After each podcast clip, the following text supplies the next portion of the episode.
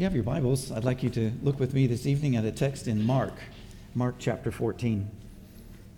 While you're turning there, um, I forgot to mention that if there are any people that are in uh, the medical realm uh, and you'd be interested in going on any of these medical mission trips, uh, you are more than welcome. Please uh, let us know of your interest and just give us your email and we'll make sure you get on a, a mailing list that GFA will be putting out soon we are uh, really uh, thankful to be with GFA. I'd like to mention that as well.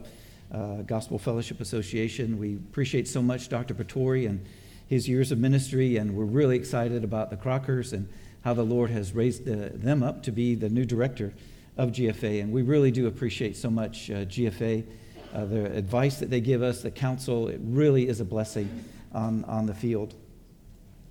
Mark chapter 14. And this is a text that you'll find also in Matthew and in John. Uh, Luke uh, chapter 7 is a little bit different. It's a different place and time, and people and motives and reactions. And even Jesus' response was different. But this is the text that talks about Mary of Bethany anointing Jesus. We just sang about, uh, My Jesus, I love thee. Uh, I know thou art mine. Uh, for thee all the follies of sin I resign. And this text is really a text that will help us tonight to talk about and to look at this idea of devotion, devotion to Christ, and how it's actually seen. You know, we can actually say that. We can say, My Jesus, I love thee. But how is it demonstrated? Uh, how do we really show that? And this text is a, an excellent text to help us to look at what uh, the kind of devotion that God honors. Let me read the text. We'll begin in verse 3. and being in Bethany at the house of Simon the leper, as he sat at the table, a woman came having an alabaster flask of very costly oil of spikenard. Then she broke the flask and poured it on his head. But there were some who were indignant among themselves and said, Why was this fragrant oil wasted? For it might have been sold for more than 300 denarii and given to the poor. And they criticized her sharply. But Jesus said, Let her alone. Why do you trouble her? She has done a good work for me. For you have the poor with you always, and whenever you wish, you may do, do them good. But me, you do not have always. She has done what she could. She has come beforehand to anoint my body for burial. Assuredly, I say to you, wherever this gospel is preached in the whole world, what this woman has done will also be told as a memorial to her. And so, even here in Rock Hill this evening, we're speaking about what this woman has done in memorial to her.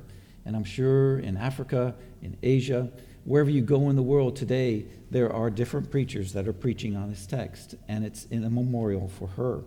And so I want us to look this evening at exactly what was it that was honored by our Lord. Why was she so honored by, by the Lord? And what is this heart of a devotion to Christ? What does it really look like? What does a, a devotion that God honors look like? Well, I think the first thing we'll notice is that it's a courageous, it's a fearless devotion. It says a woman came to him. Why did she even come to Jesus? There were practical reasons not to do this. Um, what she gave was obviously something very costly, and it's not very practical. Um, she could have decided to keep that for a future. Um, times were difficult, and maybe she thought, you know, I, I really should save this for future. Um, problems might come up, difficulties, persecutions, who knows? I, I really should save this. There are also family reasons as to why she shouldn't have done that uh, Lazarus was there and uh, her brother, and maybe he'll wonder, well, why, why didn't, uh, why didn't she use that at my burial? Uh, you know, you remember he had died, and and the Lord raised him up, but. Uh, there could be reasons like that. And of course, Martha's there too. By the way, this is the, the Mary of Bethany, Mary, Martha, and Lazarus uh, that we see from other texts that show us it was this Mary that was there, this Mary that spent time with the Lord. Three times we see her at uh, the feet of Jesus, and this is one of the times. But here is, is Mary, and Martha's there, and you know, Martha's very quick to give criticism and And this isn't very practical time here. Um, Martha may, may be thinking, and she might be thinking, oh, Martha, she's just going to think I'm just too extravagant here with this. And uh, there's peer pressure also. There are, there are other reasons to fear, uh, for her to fear to even give this. Uh, the disciples are rebuking her.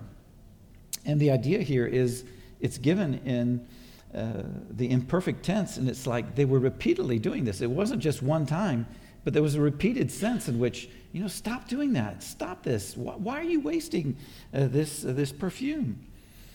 And it was actually Judas Iscariot was the first one to, to say this. This is uh, shown in John 12. Uh, it says this Judas Iscariot, one of the 12, uh, one of his disciples, who uh, he who was to, about to betray him said, Why was this ointment not sold for 300 denarii and given to the poor? He said this not because he cared about the poor, but because he was a thief. And having charge of the money bag, he used to help himself to it. And, and so we see uh, Judas was the first one, but then the other disciples went in and they said that. And so all these things are there. And, and I'm sure she was perhaps embarrassed or she was fearful as a result of all those things. And, and even them saying, you know, why was it wasted like that? They, they were despising her action. It really was impractical. I mean, everything is wasted in just a few minutes.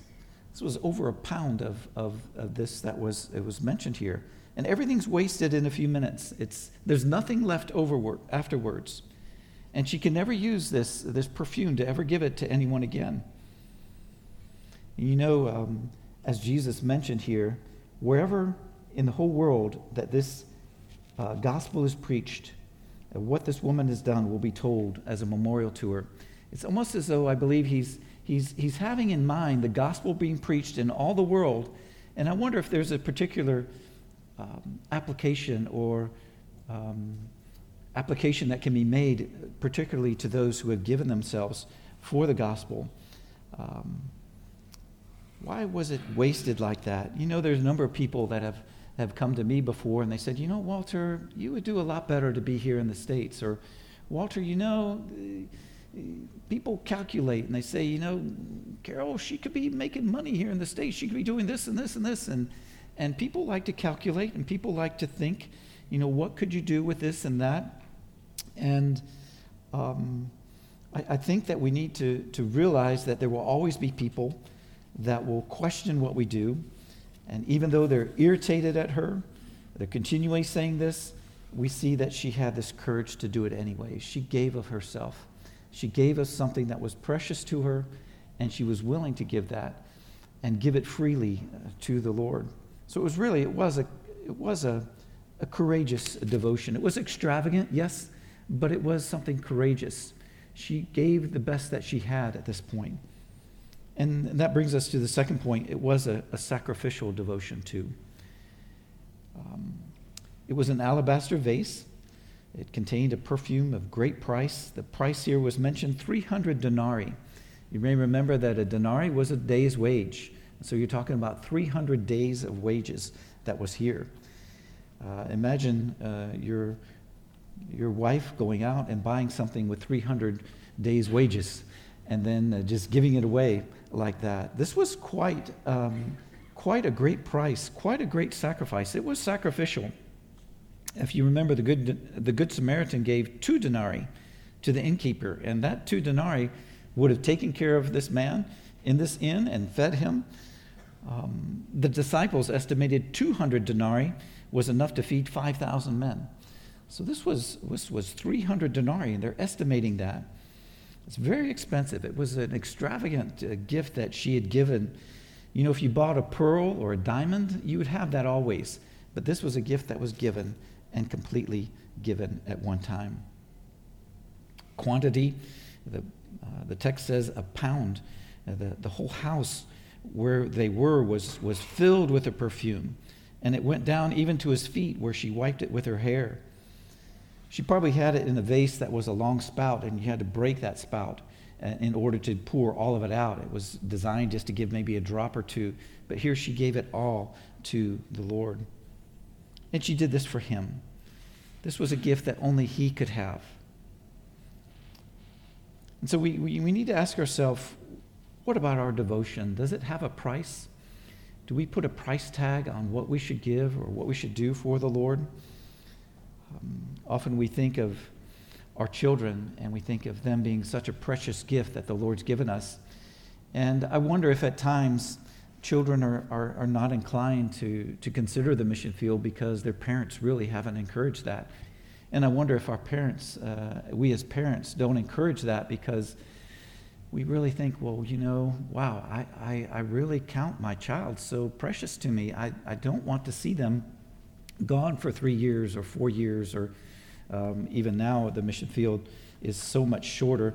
Uh, you know, I can, I can get on my phone this evening and be on a flight to India tomorrow.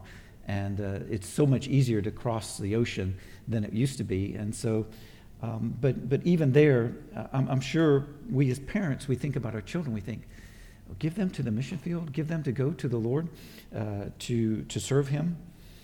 Uh, it's a sacrificial devotion that she had, and the Lord really uh, was pleased with that devotion. And it mentions here it was a, it was a good devotion. It was a beautiful devotion, is how the, the ESV puts it. Beautiful. She has done a beautiful thing for me, is how the ESV puts it. The, the King James says good, and was a good thing. Good as opposed to, um, in, the, in the times that we see this word good used, it's often used like good fruit and bad fruit. he was a good shepherd as opposed to the bad shepherds that were there. And so it's a it's an indication of quality. It was it was a good thing that she had done. He he he looked at it, he valued what she had done, and she said, you know, it's a good thing that she's done. It's a beautiful thing that she's done. This word is also used to describe something that's excellent. It's, it surpasses what others uh, have and have done. It's the used of the, the fine pearl of the merchant that went out to search fine pearls. It's used in that sense too, of, of something excellent. And so, uh, what Jesus, in, in, in praising her, he's doing is he's saying that by my estimation, what she has done is, is valuable. It's an excellent thing. It's a beautiful thing that she's done. And really, he had already encouraged this with Martha before, with Mary before. If you remember, uh, Martha came and, and was complaining. Uh, Mary's at Jesus' feet, and, and, and there's a lot of things that need to be done. And Jesus told Martha, Martha, you are anxious and troubled about many things, but one thing is necessary. Mary has chosen the good portion, which shall not be taken away from her. And we see this continuing on in her life. It wasn't just a one time devotion, but it was a full, sacrificial, full hearted uh, devotion to, to our Lord. You know, what a contrast we have here with, with Judas. I didn't read the rest of the text, but if you read in verse 10, it says, Then Judas Iscariot, one of the twelve, went to the chief priest to betray him to him. And when they heard it, they were glad and promised to give him money so that he might uh, conveniently betray him. You know, what a contrast here. I'm sure at this point, when, when Judas is seeing this, this very costly um, perfume just wasted, is how he put it. Uh, and, he's, and he's seeing that Jesus said this, that she anointed my body for burial. I'm sure he's thinking, you know, uh, this is over. Uh, I'm not going to be able to get anything more out of this. Uh, uh, I've been, been taking a lot of money from the, from the treasury, and, you know, I'm, I'm out of here is, is I believe what he's, what he's thinking in his mind. And so he, he's thinking, okay, well, what can I do to try to get some money out of this? Oh, yeah, the chief priests, they're looking for somebody to try and help betray him. So that's what he does. What a contrast we have here. A hypocritical lover of self. He knew how to value the nard that was here, this, this precious perfume, but he was unable to appreciate the love and devotion that came from this woman's heart. But our Lord saw that. He saw what she had done. And it truly was a loving devotion. It was a sacrificial, but it was truly a loving devotion. You know, the amount um, that she lost, I guess you would say, indicates how much she loved. Um, but it wasn't lost, it was accepted by our Lord. Uh, there's no better way to spend your, what you have than to do it for the Lord. Um, Carol and I were in Togo, and uh, we had the privilege of working in a, uh, a hospital and there were a number of doctors there. These were surgeons, and they were giving the best moments in their life, the, the prime of their lives, they were giving uh, for the gospel's sake. We saw nurses, and even I saw a doctor there, and she had just given blood for the, uh, um, for the uh, not the maternity ward, but for the children's ward. There was a need that was there, and they're exhausted, and they're giving of themselves, and it was just such a testimony to me. Here's a, a surgeon who could be doing lots of things here. And I'm not saying that, that God calls every surgeon to, to, to Africa, but to me, they were giving of the best that they had. And the Lord saw that and was, was pleased with that. And so that, I think that, that helped her, that enabled her to not be fearful, to do this for him. Uh, 1 John 4.18 says, There is no fear in love, but perfect love casts out fear. Fear has to do with punishment, and whatever fears has not been perfected in love. But there's no fear in love. Here, she had this devotion, and fear was put aside. She knew she wanted to give this for the Lord and give it wholly to Him. And that cast away all fear. And you know, that, that can be the same for us as well. Maybe you're in an office situation and, and you're less inclined to really uh, speak out for the Lord. You're maybe fearful of what men might say or what other uh, um, your coworkers might think. Well, where's your love for the Lord? How does that play into this fear? Perhaps if your, your love for the Lord were greater, there would be less fear. And I think that's the idea that we have here in this text. you know, a lot of people are, are fearful and they won't give of themselves because of that. Um, but here's a love that, he, that uh, Martha had for the Lord that, that enabled her to do this beautiful thing, to do this loving thing for our Lord. When Paul was reminding Timothy about not being fearful, do you remember what he said too? He said, For this reason I remind you to, to fan the flame of God, stir up the gift of God that is in you through the laying on of my hands. For God has not given us a spirit of fear, but of what? But of power and of love and of a sound mind. Your love for the Lord, your love for your mankind will enable you to, to put aside the fears that are there. Love will always conquer the fears that are there. We were in a meeting with other missionaries uh, recently, and um, there was a time of prayer.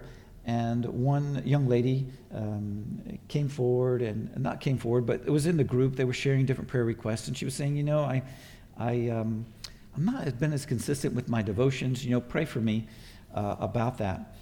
And um, I was surprised. Another missionary lady spoke up, and she basically said, said this um, You know, you're, you're not consistent. It, it's probably because you need to love Jesus more. And I thought, wow, that's pretty strong. Um, she went on to say, Yeah, let's, let's pray that you grow in your love for Christ.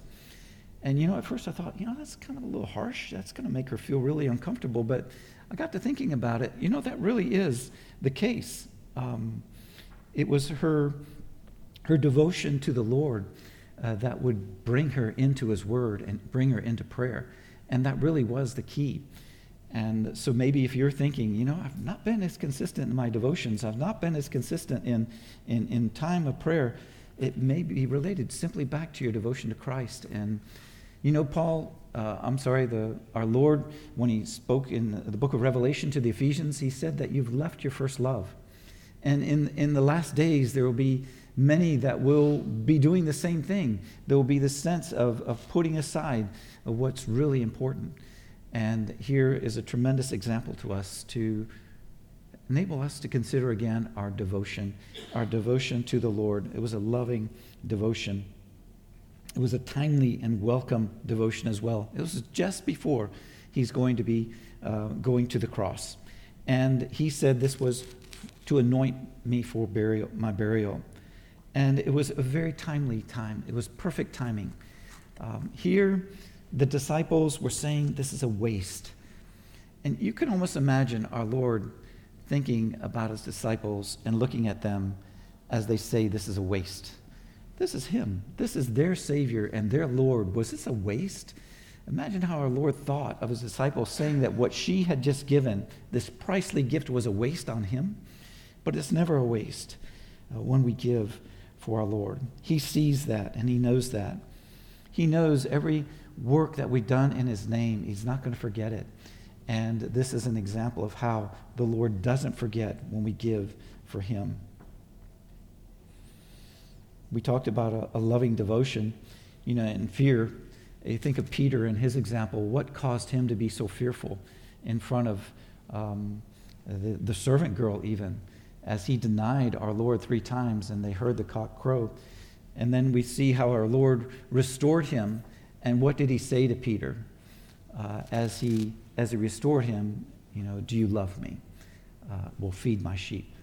Uh, here's something you can do. Do you love me? It was a sense of, of devotion that he was looking for again in the heart of Peter. And lastly, it was a, it was a sincere devotion. Look at verse 8. It says, She has done what she could. She's done what she could. And that's encouraging. That's encouraging to know that our Lord saw that what she had, and he says, You know, she's done what she could. And you know, for you that are there, the Lord looks at you and says, You know, I've seen what you've done. I've seen you've done what you could. We were talking with a, a missionary um, at, at, a conference again, and this missionary was, was, was relating to us how um, she felt like an, um, an unworthy missionary. She felt like a, a missionary that wasn't really, um, I guess you would say, let me look at the word that she used here she, she felt like a, a missionary that, that wasn't a successful missionary because her, her sons, she had two sons in particular, had, had gone off and they weren't serving the Lord. And they, while they were there uh, in their house, they, they had all appearances of knowing the Lord. They were baptized. They had come to Christ. But as they grew older, they, they, they had gone away from the Lord. And she's really praying for them and encouraged us to pray for them as well. But she felt, you know, I felt like an, like a, like a, a missionary that wasn't really a missionary because my children have, have gone off. But um, her, her guilt was there, but it was unfounded because she had done everything that she could. And she mentioned to us how this particular verse had been a real encouragement to her. She had done what she could. She knew as she looked back in her life, she had done everything that she had could, that she could have. She had prayed for them, she had raised them, she had discipled them, she had uh, lived the life in front of them. She did what she could, and our Lord saw that, and that was a real discouragement to her. You know, Eric Liddell said, In the dust of defeat, as well as in the laurels of victory, there is glory to be found if one has done his best. You know, if we've done what's best, there's glory in that as well. And we need to remember that our Lord sees that. He says, She had done what she could.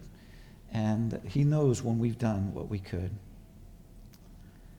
Well, wherever the gospel has been proclaimed in the world, what's been done has been told in memory of her. Is this devotion that she had to the Lord. It was, it was a courageous, fearless devotion. It was a warm, affectionate devotion in contrast to this cold, indifferent devotion from, from uh, Judas. It was a sincere, it wasn't hypocritical, it was sacrificial. It wasn't a calculated devotion. It wasn't something where you get your calculator out and you decide, okay, am I going to do this or not? It was a, a devotion that was a welcome devotion uh, as opposed to a devotion that never comes. You know, our Lord is worthy of our devotion. Worthy is the Lamb that was slain. He's worthy of all that we can give for him. And as we look back at our ministry, 18 years in Cameroon and now four years in France, he's worthy of everything that we, we've given for him. And it's uh, we, we look back and he's been so faithful. He's promised to be with us and he has been with us. And I want to encourage any, anyone here that's considering the mission field, there's no greater thing that you can do if that's what God wants you to do. If, if you go to the field and it's not what God wants you to do, that's the worst place to be. But uh, if God wants you uh, to do that, there's no greater thing that you can do. And He sees that. He sees what you've given for Him. Worthy is the Lamb. Samuel Zwemer was a missionary to the Muslims in, uh, in the, around 1892 is when he first went, and he went to Bahrain. And he said this Christ is a conqueror whose victories have always been won through, uh, through humiliation and suffering and loss. And for them, for him, this wasn't just a theory. This was something that was real. He was called the apostle to, to Islam. He served many years in Bahrain, and after he served the Lord by encouraging others to go to the mission field. But through loss and suffering, that wasn't just theory. Um, when they were there for only six years, um, the, he had two daughters to die from dysentery a little uh, three year old Ruth and seven year old Amy, uh, within one week of each other. And it was his wife who wrote on their, uh, the epitaph for their gravestone, and she wrote this Worthy is the Lamb to receive riches. I've always wondered in that text, worthy is a Lamb to receive wisdom and power and honor and glory and riches. But riches can be more than just monetary, it's what we hold most precious. And I think this is a, a wonderful text to enable us to just think and meditate this evening on what is precious to us and uh, are we devoted to our Lord as, as Mary was. She's given as an example to each of us. And, uh, you know, I feel, um, I, I, don't feel like I'm an example for you as far as uh, what we see here as Mary, but uh, I feel that we need to follow her example. And may the Lord enable me too to be more and more sacrificial and loving and courageous in my devotion for our Lord. Father, thank you for this evening. Thank you for your word and the encouragement that we see from this example of Mary. And whether there's a, man, woman, or child, uh, Lord, help us all to, uh, to have this kind of devotion that puts you first and that seeks to love you with all our heart, soul, uh, strength, and mind. Enable each of us to, to go further in our devotion for you, uh, to go further in our fearlessness, to, to give of ourselves for you, and to bring the gospel to others. Forgive us, Lord, for cowering in fear.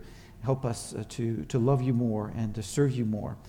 And uh, thank you again for, for this evening. Thank you so much for this uh, church and their desire to serve you, continue to enable them each to grow in you. Thank you for those that will be baptized tonight. Enable them, Lord, to serve you and to continue to, to love you and demonstrate that love toward others as well, and continue to bless in this ministry here. we pray this in Jesus' name. Amen.